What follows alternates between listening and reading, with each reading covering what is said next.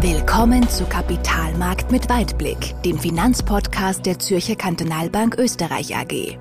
Wir sprechen über Themen, die Anleger bewegen, über das aktuelle Geschehen an den Finanzmärkten und der Weltwirtschaft und wie wir dieses einordnen und bewerten.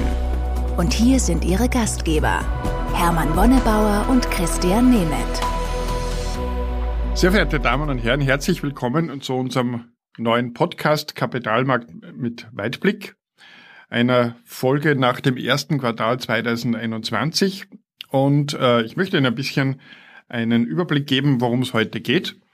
Zuerst äh, schauen wir uns mal an, wie ist die wirtschaftliche Situation aktuell und äh, im zweiten Punkt dann auch, was bedeutet das jetzt für uns als Anleger, welche Ableitung haben wir aus diesem Wissen. Wir machen auch einen kleinen Ausflug. Vielen Dank im Übrigen für Ihre Anfragen auf unserer äh, E-Mail-Adresse podcast.zkb-oe.at einen Ausflug zum Thema des berühmten Hedgefonds Archegos, der jetzt gerade große Schwierigkeiten gemacht hat. Und ganz zuletzt möchten wir ein bisschen eingehen auf die Situation am österreichischen Bankenmarkt nach dem Rückzug der zwei großen Schweizer Banken, äh, was das bedeuten kann und wird.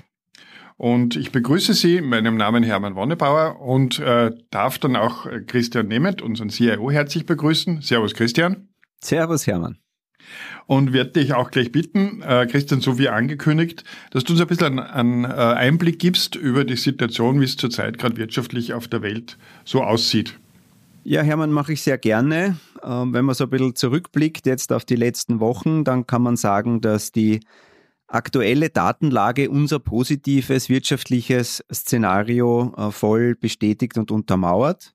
So die, die letzten Statistiken, Kennzahlen, die ja da regelmäßig veröffentlicht werden, waren mehrheitlich auf der positiven Seite, also haben überrascht äh, gegenüber dem, was erwartet war. Und zwar global gesehen, also überall auf der Welt und damit auch in Europa. Und das ist vielleicht doch ein bisschen überraschend. Ähm, weiß nicht, wie es dir geht. Ich habe ein bisschen so das Gefühl, wir haben im Moment eine kleine Diskrepanz zwischen den Corona-Maßnahmen, der Politik, die uns natürlich im Moment stark beeinflusst, dem schleppenden Impftempo, das wir irgendwo haben, ähm, und der gesamtwirtschaftlichen Situation, auch hier bei uns in Österreich, in Deutschland, in, in der Eurozone.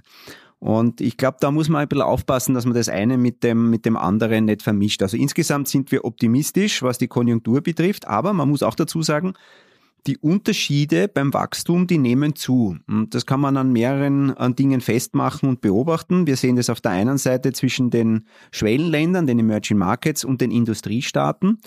Und das ist bis zu einem gewissen Maße ein bisschen auch, auch zyklusbedingt, wenn man sich so anschaut, zum Beispiel gerade China, ist ja relativ früh aus der, aus der ganzen Krise äh, gut herausgekommen und, und hat damit jetzt vielleicht auch einen gewissen Peak bereits erreicht. Also wir sehen da eher so eine Plateaubildung. Und ähm, man sieht es vielleicht auch an anderen Indikatoren, zum Beispiel eben auch an den doch in den Emerging Markets ansteigenden Inflationsraten.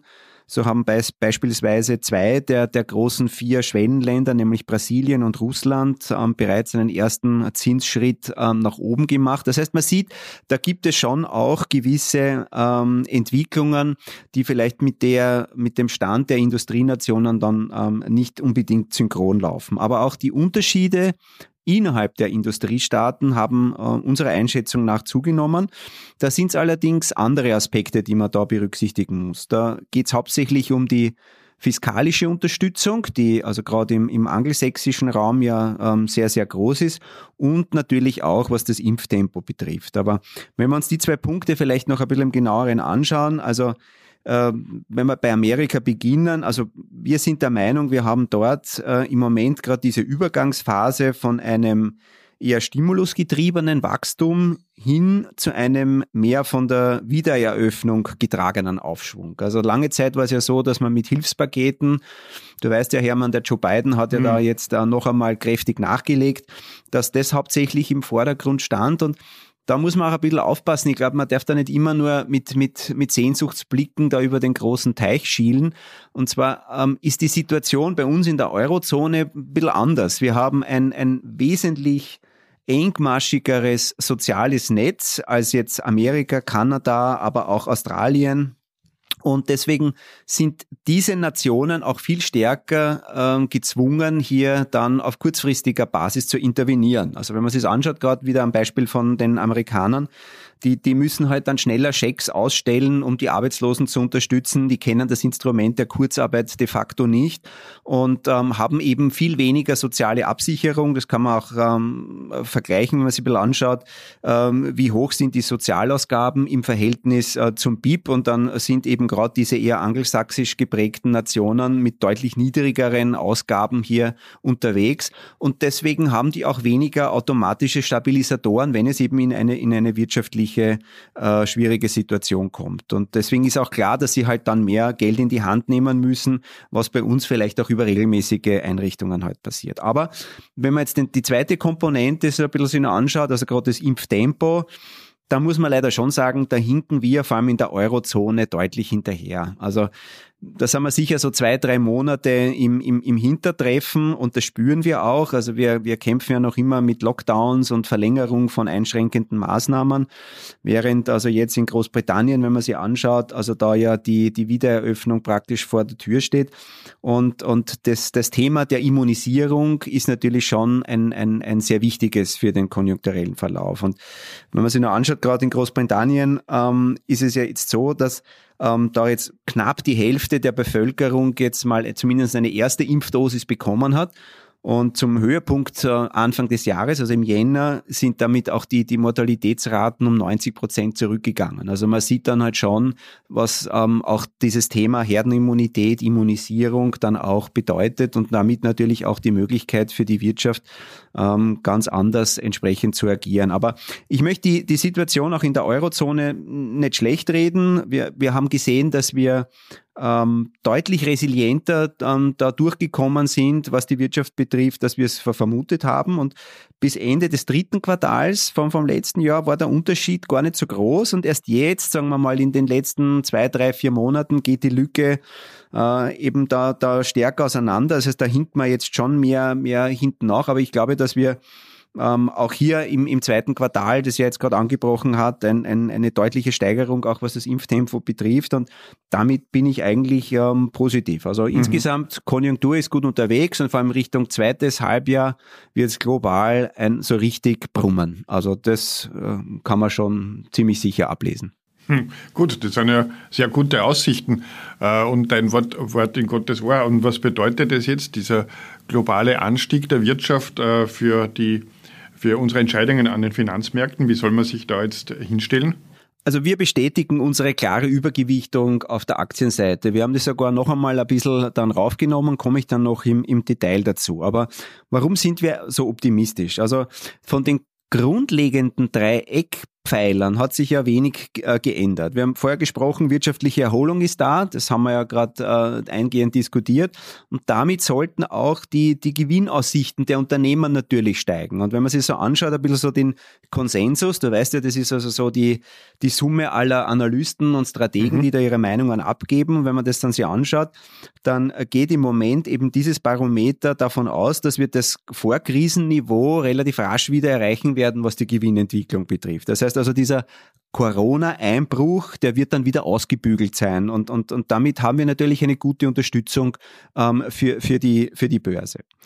Das zweite ist, haben wir auch schon kurz angerissen, die fiskalischen Impulse sind enorm. Ja, also sind nicht in jedem Land gleich, aber in jedem Land, in jeder Region sind die Gelder, die eingesetzt wurden, deutlich höher im Verhältnis zum Beispiel zum, äh, zur, zur Finanzkrise. Ja? Also es ist ein Vielfaches davon, was im Moment ähm, da eingesetzt wird und, und das verpufft nicht. Ja, das kann man sagen, manches ist nicht vielleicht zielgerichtet und geht nicht alles hundertprozentig äh, immer zu den richtigen äh, Akteuren, aber insgesamt diese Wirkung wird weiter anhalten und ähm, hat auch dann noch natürlich dann Wiederholungseffekte.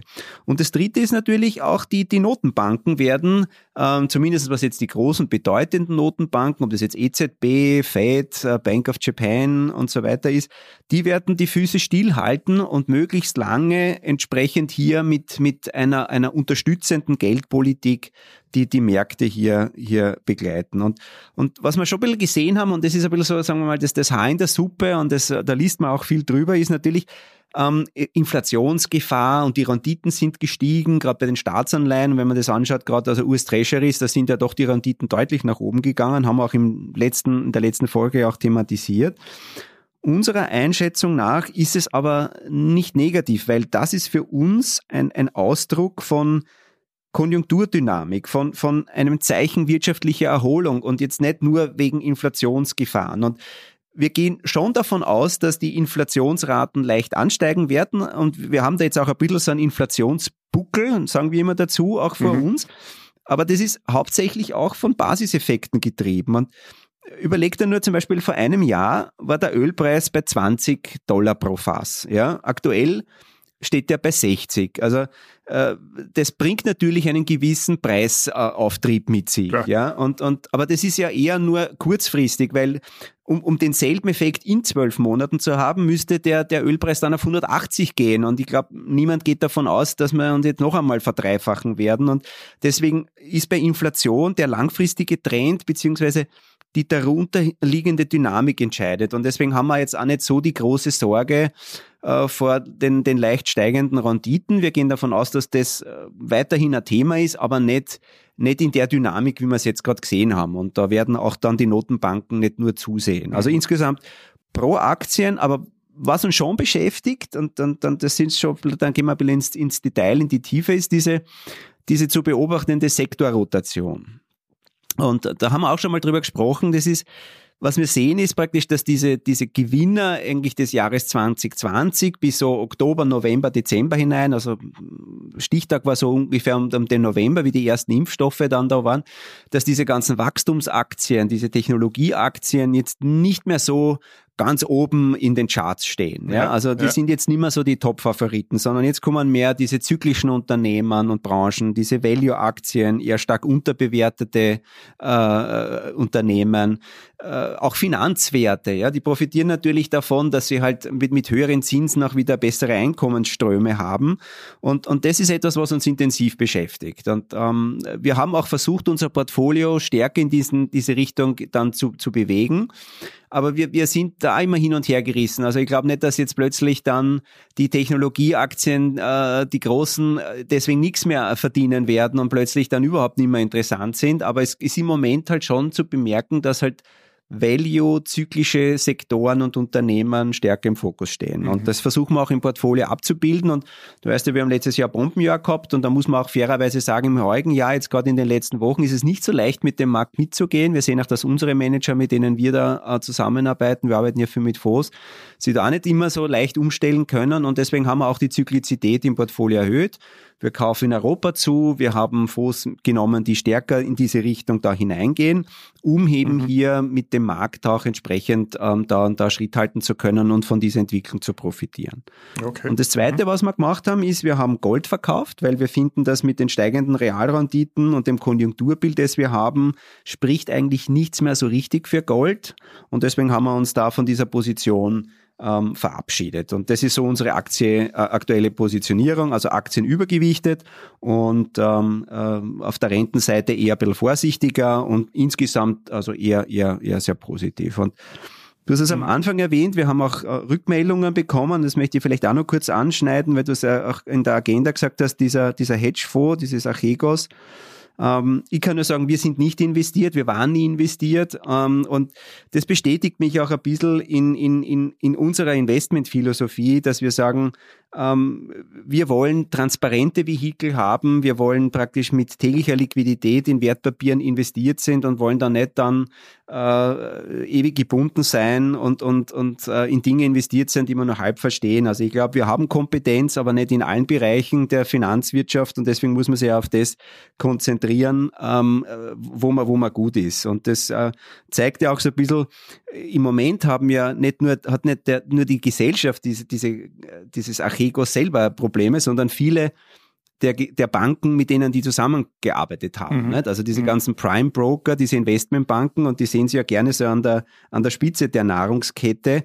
Ähm, die haben da jetzt ordentlich geblutet und, und ähm, Credit Suisse ist ja jetzt vor kurzem jetzt gerade auch rausgekommen, hat da gerade eine Abschreibung von 4,4 Milliarden Schweizer Franken äh, vornehmen müssen das ist nicht wenig und es tut ähm, äh, jedem Institut weh und da ähm, muss man sagen, darf man auch nicht schadenfroh sein, sondern es ist bedauerlich, wenn so etwas passiert, trifft ja die gesamte Branche. Aber das zeigt doch, wie kompetitiv dieses Feld ist. Und Absolut. Deswegen, Schuster bleibt bei deinen Leisten.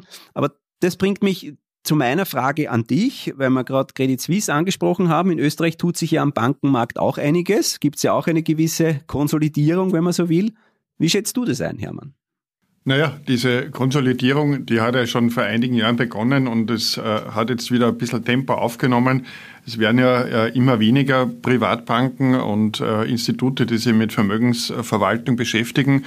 Äh, zum Teil werden sie übernommen, zum Teil hören sie ja auf. Und was jetzt natürlich passiert ist innerhalb von wenigen Monaten, ist, dass unsere zwei Schweizer Mitbewerber, die UBS und die Credit Suisse, aus dem österreichischen Markt zurückgezogen haben.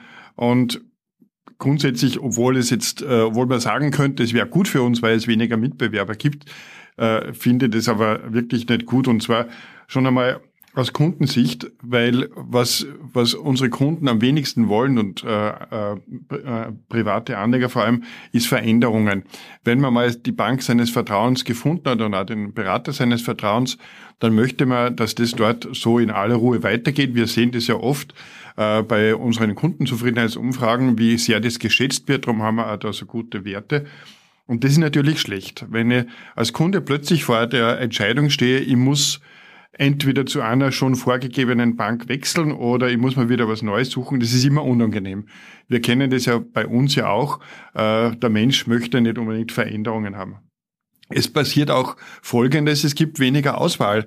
Vor ein paar, Ban vor ein paar Jahren waren man etwa vier, fünf Banken mehr, wo man hingehen konnte, wenn man, äh, wenn man Vermögen verwalten lassen wollte.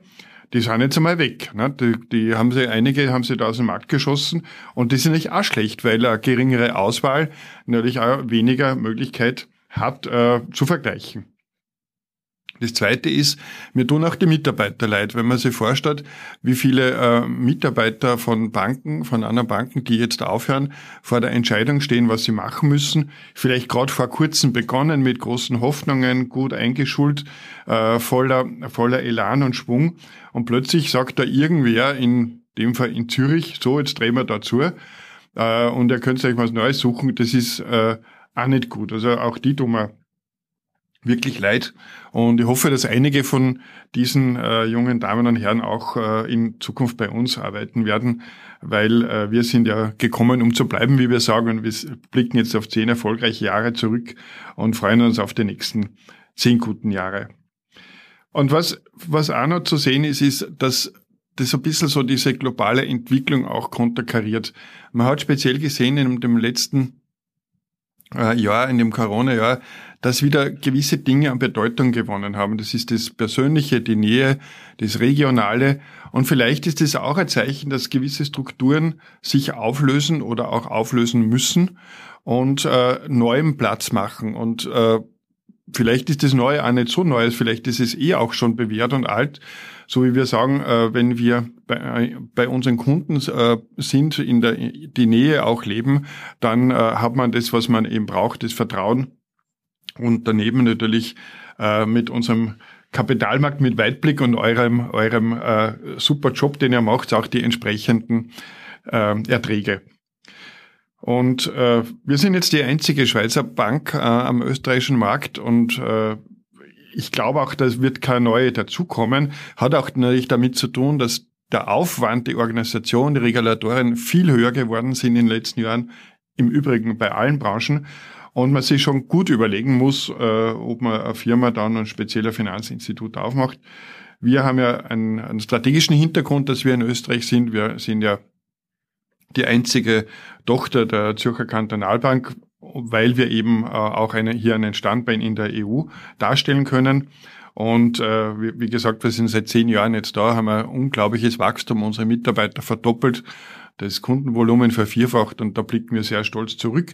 Und wenn jetzt wer zuhört, unserem Podcast, der gerade bei der UBS oder bei der Credit Suisse war und nicht mehr zufrieden ist, bei uns sind Sie herzlich willkommen. Und äh, wir werden auch viele, viele Jahre in Österreich bleiben. Ja, das vielleicht ein bisschen zu dem Thema äh, der Schweizer Banken, die da aufgehört haben. Ich bin, wie gesagt, habe ein lachendes und ein weinendes Auge. Natürlich ist ein bisschen weniger Mitbewerb, aber äh, wir haben es natürlich, äh, wir sind nicht traurig, dass die Kollegen da auch aufhören. Ja, das vielleicht zu dem Thema. Ähm, für Sie, meine sehr verehrten Damen und Herren, noch einmal unsere äh, E-Mail-Adresse für die Fragen, die Sie haben, podcast.zkb-ue.at. Und dann sage danke, Christian, für deinen für deine äh, Informationen. Ich hoffe, sie helfen uns wieder allen und wir liegen auch richtig. Und ich freue mich schon auf unseren nächsten Podcast. Auf Wiedersehen. Servus, Christian. Servus, Hermann. Bis zum nächsten Mal. Kapitalmarkt mit Weitblick. Wenn Ihnen diese Episode gefallen hat, dann abonnieren Sie unseren Podcast auf iTunes oder Spotify. Oder besuchen Sie uns auf unserer Website www.zkb-oe.at. Wir freuen uns, wenn Sie auch nächstes Mal wieder dabei sind. Vielen Dank fürs Zuhören. Die Inhalte sind allgemeiner Natur und stellen keine Anlageberatung, sonstige Empfehlung oder Anregungen zu Anlagestrategien in Bezug auf ein oder mehrere Finanzinstrumente oder Emittenten von Finanzinstrumenten dar. Bitte beachten Sie die rechtlichen Hinweise auf www.zkb-oe.at.